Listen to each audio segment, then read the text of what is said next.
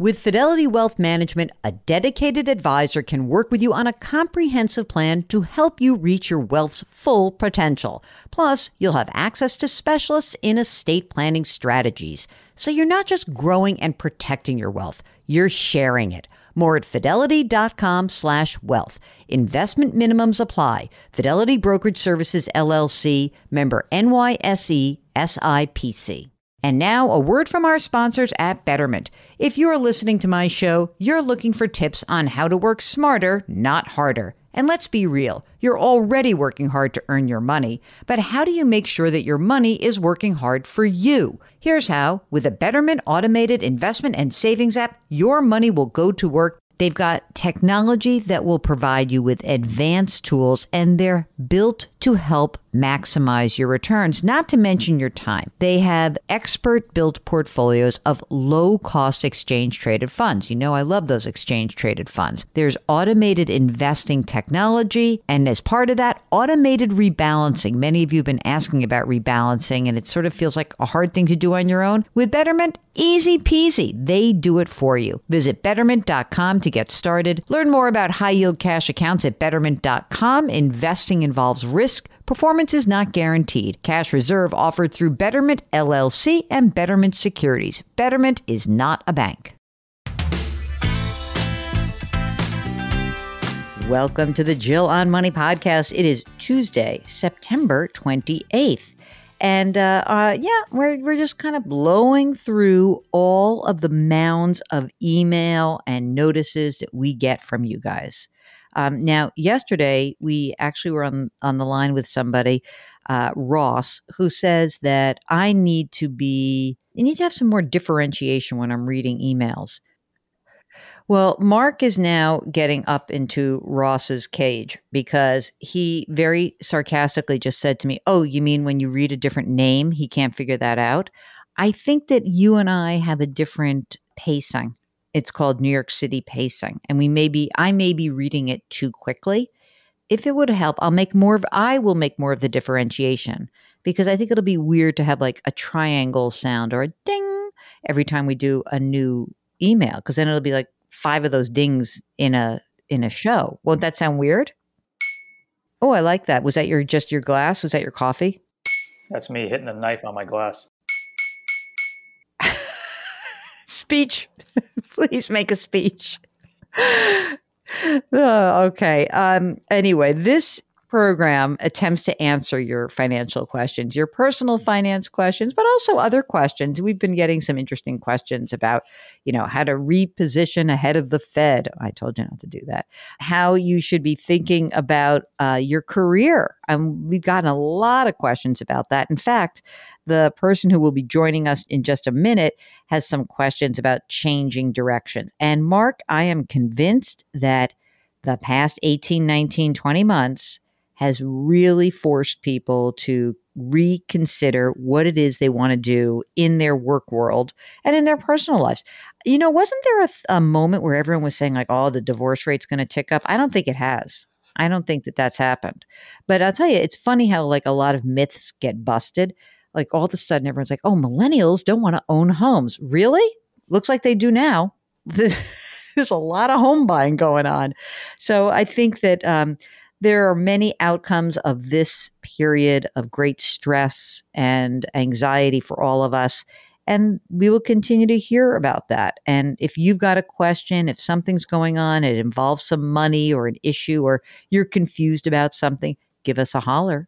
It's Ask Jill at JillOnMoney.com, or you can go to our website, JillOnMoney.com, hit the contact button, and poof, we'll get your note. Don't forget to tell us if you would like to join us. That's what Kathleen did. Kathleen is on the line from California. Kathleen, what kind of wackadoodle state do you have where they spend a gazillion dollars to basically give the guy the job he already has? Don't that, don't ask me.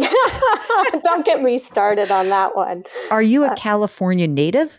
I actually am. I am born and raised. I've lived outside of California for parts of my life, but I am a fourth generation Californian. One of the rarities. Yes. Mm, very interesting. Well, I mean, I think it's it's been sort of fascinating whenever we have these propositions and recalls, and you know, those of us in other states like, what's going on in that wacky place called California? Fires and mudslides and weird state rules. But we won't go into that.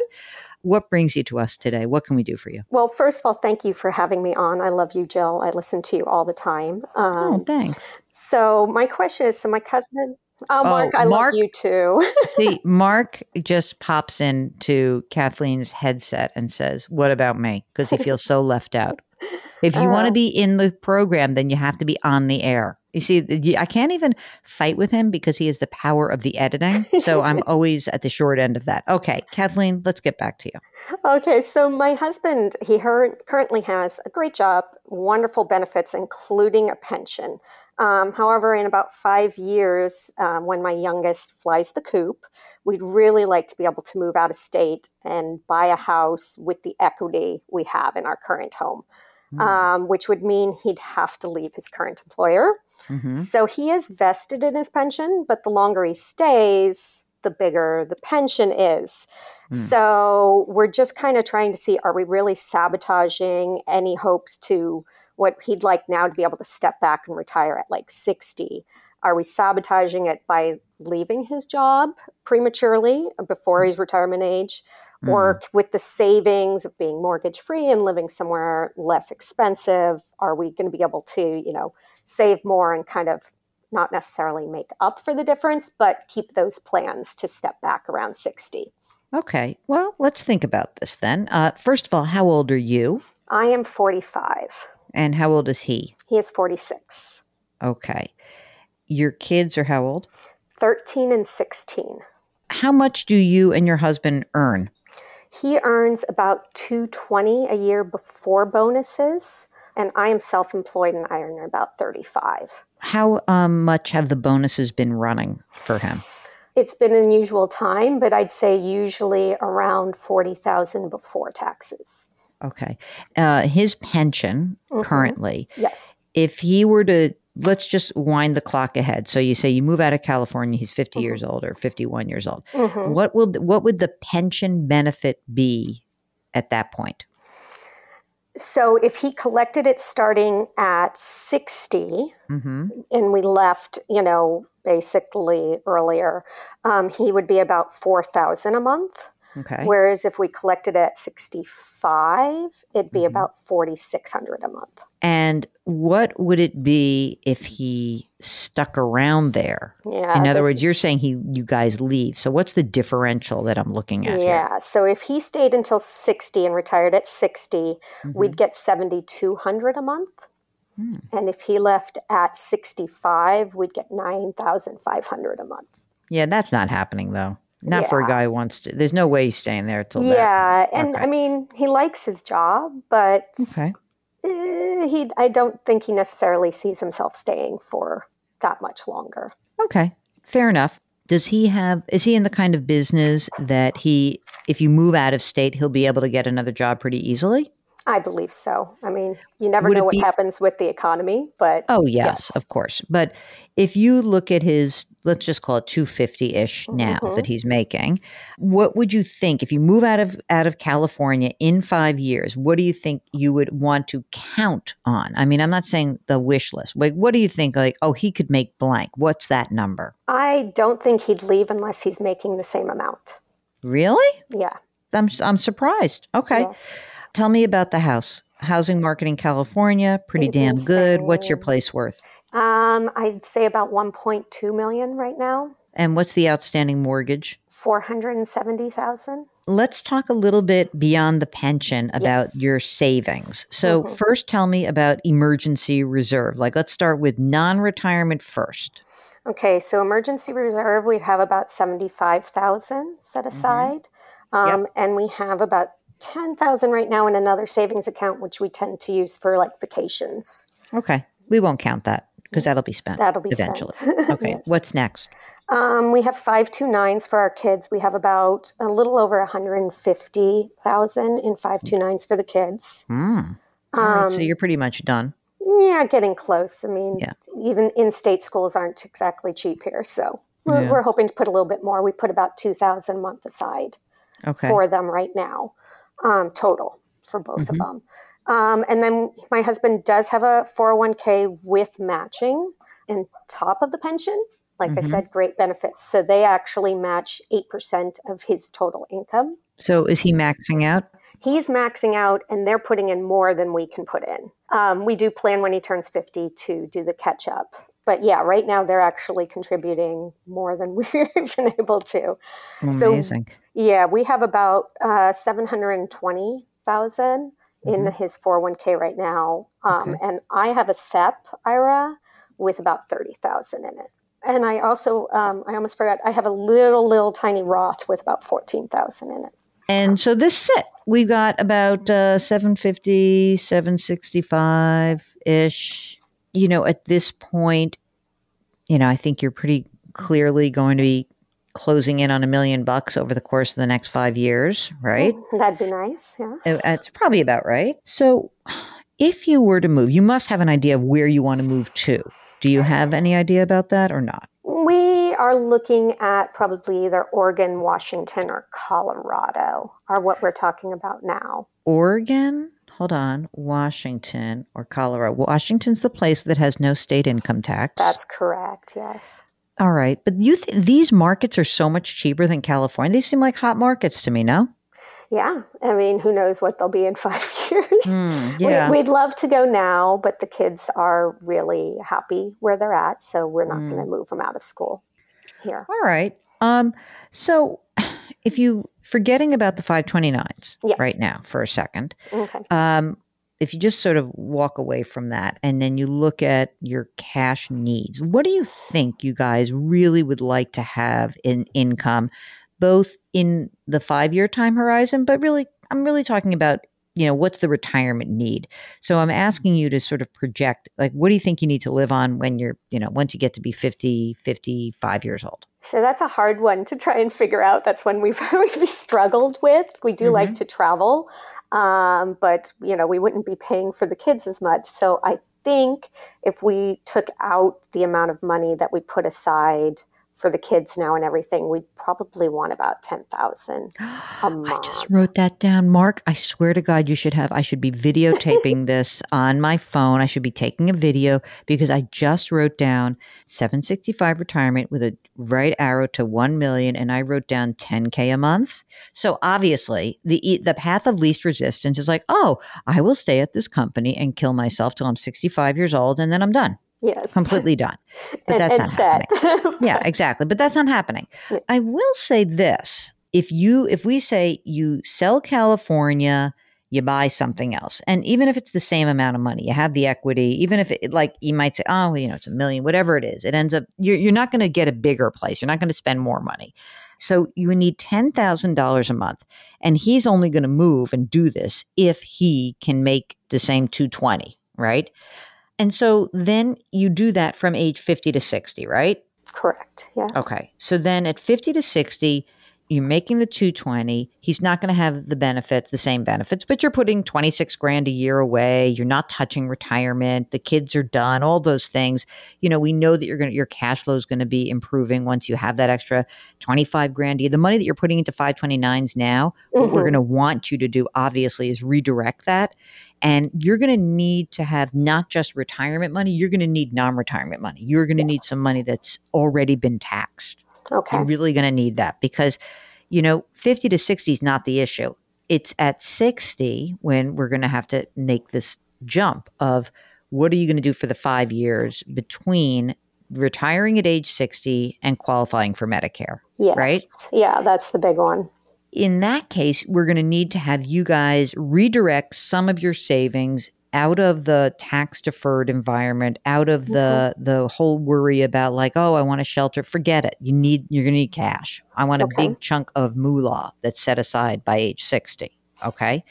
At that point, Mark, what do you want to say they're going to have in retirement savings? Let's just presume at age 60 over those 10 years, what do you think that they we should guess that they will have? What should we our future value be? Hold on, I'm punching in those numbers into my calculator.